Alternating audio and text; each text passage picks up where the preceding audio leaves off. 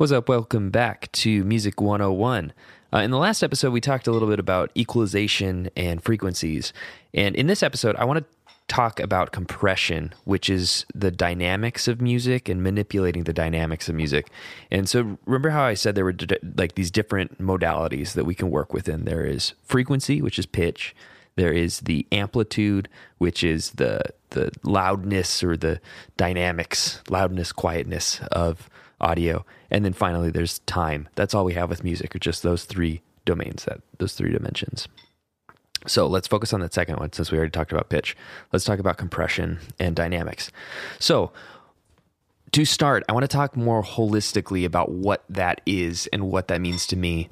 Music in its best form to me has a sense of wholeness like everything is pulled together to create one musical statement. It's not i'm going to present drums and bass and they're all playing. It's it's everybody kind of transcends their instrument and is playing together and makes something together and you're just hit with this wall of sound. That's what i try to do with my mixes and that's one of the roles of compression. Compression takes an initial attack and pulls it back at something called a ratio. So if you have a ratio of one to three, um, every time that an a, a audio source is hitting something louder than a threshold, so you're basically saying anytime that something is playing really loud, I'm going to pull it back by a third. And you can adjust that ratio, you can adjust that threshold. But essentially, what it's doing is it's limiting the amount of loudness that is coming out of an individual instrument. And then what you can do is you can actually play with instruments together. And that's where compression gets really fascinating and cool to me as a mixing engineer and as a musician is you can have things compress when they're playing together. And that's something that recording engineers oftentimes call glue. You're gluing together different instruments. So typically you'll have drums with their own compression, so the hi-hat and the kick and the snare they're all going to be working with each other. So every time that big old kick happens, it's going to compress the entire drum kit, not just the kick. And then from there, you usually compress the drum kit with the bass guitar together.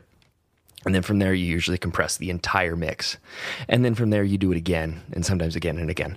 So basically, what I'm getting at is compression is the magic glue that pulls things together and the magic glue that tames noisy or erratic instruments. So say like I'm speaking really loudly, I'm speaking really quietly. Compression is something that helps pull together those two extremes so that you as the listener isn't getting overwhelmed. And that's one of the things that makes recorded music so different from live music. Uh, live music, obviously, if you have mixing boards and stuff, you can have compression. But if you're just like a chamber, um, chamber orchestra that's you know just playing acoustically in front of people or acoustic guitarist, you're able to play with dynamics in a different way. And um, sometimes that's a good thing, sometimes that's a bad thing. And personally, if you have a lot going on, I like the compression. Your ears also have um, a form of compression, but I don't really know very much about that. But it's something like where if you hear really loud sounds, your ears um, react to them differently.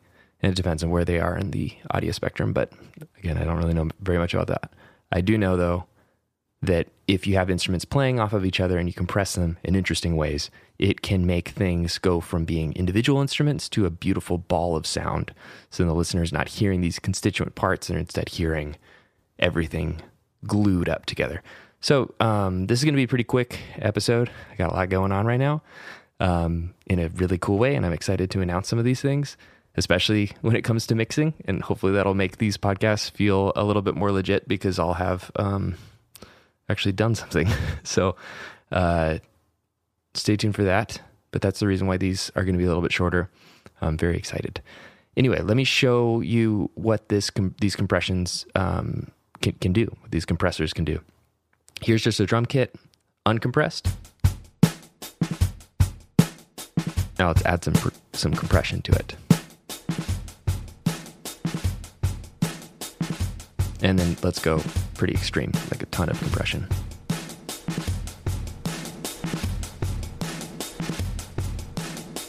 Here, it's fundamentally changing what the drum kit sounds and feels like. All right, now let's go to one of my songs. I want to play um, a drum kit. This has already got com- some compression on it.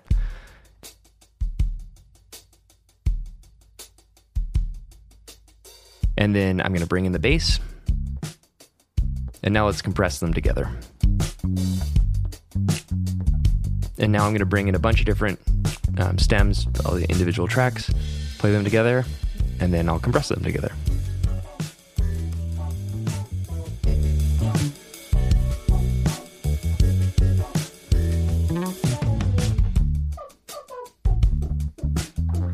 And now, finally, um, after this episode, I'm going to show you what the actual song sounds like with um, all of the compression. There's something called limiting compression and mastering. We'll get into more of that later.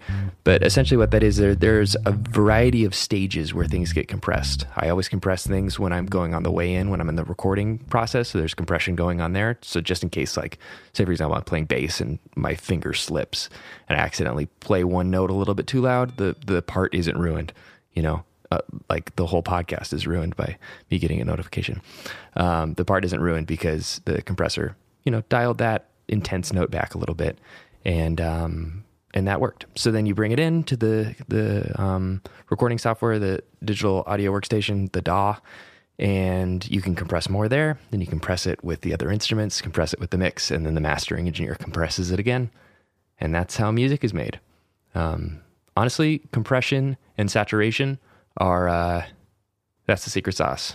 If if you don't even EQ anything, if you don't put any reverb or delays, if you literally only deal with what we are talking about before with pulling up those harmonic frequencies um, in the frequency domain, and then also um, playing with the dynamics, those two things are enough to take raw audio and turn it into a actual commercially viable releasable record. So that's it. Make everything glue together with compression.